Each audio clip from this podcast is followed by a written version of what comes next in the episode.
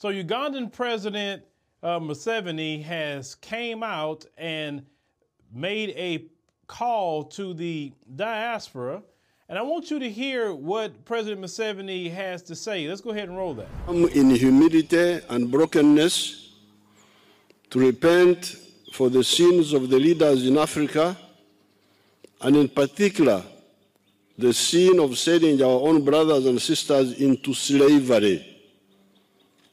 This great sin brought untold pain and misery to millions of people of African descent and judgment to the African people who remained on the continent.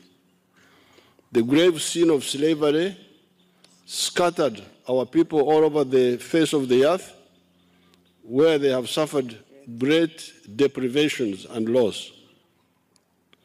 If it were not for the part that our African kings and chiefs played in the slave trade, this evil trade could not have survived. Therefore, on behalf of all the African leaders, past and present, all of them, I acknowledge the part that we played in this tragedy, and today we ask for forgiveness.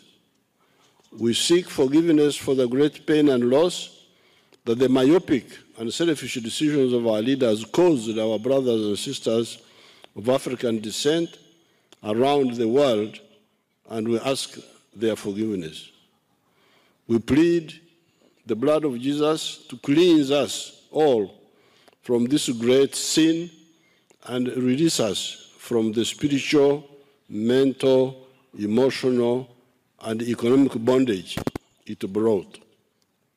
Today, we reopen the door to our brothers and sisters of African descent to return home to the continent of Africa, the land of their ancestry, and the spiritual homeland of all African people. We welcome you home with open arms as brothers and sisters and pray that we can close the door to the dark past and work towards a better future. In Jesus' mighty name we pray. Amen.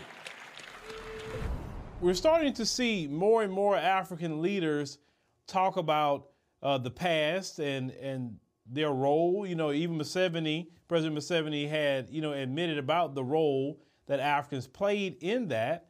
But he's saying that, look, it, it's time to come on back to the African continent if you so choose to. Now, if you want to stay in the Western world, no one is forcing you. I don't need to see a thousand comments talking about I ain't gone nowhere. Nobody asked you to go nowhere. Stay your behind at your house and, and be merry. But some people maybe need to hear that. Now, you know, Uganda wasn't one of the trading places, but hey, you say, look, we, we need to have the brothers and sisters that want to come back, come on back. And, and, and Uganda is trying to do, you know, great things. You know, Uganda is uh, standing up to the West, you know, on, on, what they're doing. You know, you have Kenya. Uh, President Ruto recently said that people of African descent shouldn't have to be paying for a visa, so that now they are fixing that, where you can go in and, and not pay for visas if you are of African descent. That is a beautiful thing. To me, that that means that you're serious about people wanting to come back home because whether you agree with it or not, if you don't think that the African continent is a place for you or the uh, original place of our ancestors, then you know, hey, you don't have to agree with that. But for me, I view that as a place of my ancestors. I will say, from my experience, the first time I got on the African soil, I felt connected to the land. You know, here I don't feel connected to the land like that. Here, I don't feel a spiritual connection here. To me, this is like a battleground. Yes, I live here, but it's a constant fight. It is. It doesn't seem peaceful, especially as a black person. Black people can't even go to the freaking grocery store without worrying about a freaking Karen or being accused of stealing or whatever. Because whether you don't have to be the police messing with you, uh, a Karen messing with you is is a is a fight for you, or them accusing you of stealing is a fight, or following you in the store criminalizing you that's a fight. That gets old. I've never been criminalized in the African continent. I never had nobody harass me. I never had the police just follow me in the store or stop me telling me, oh, you stole something. No.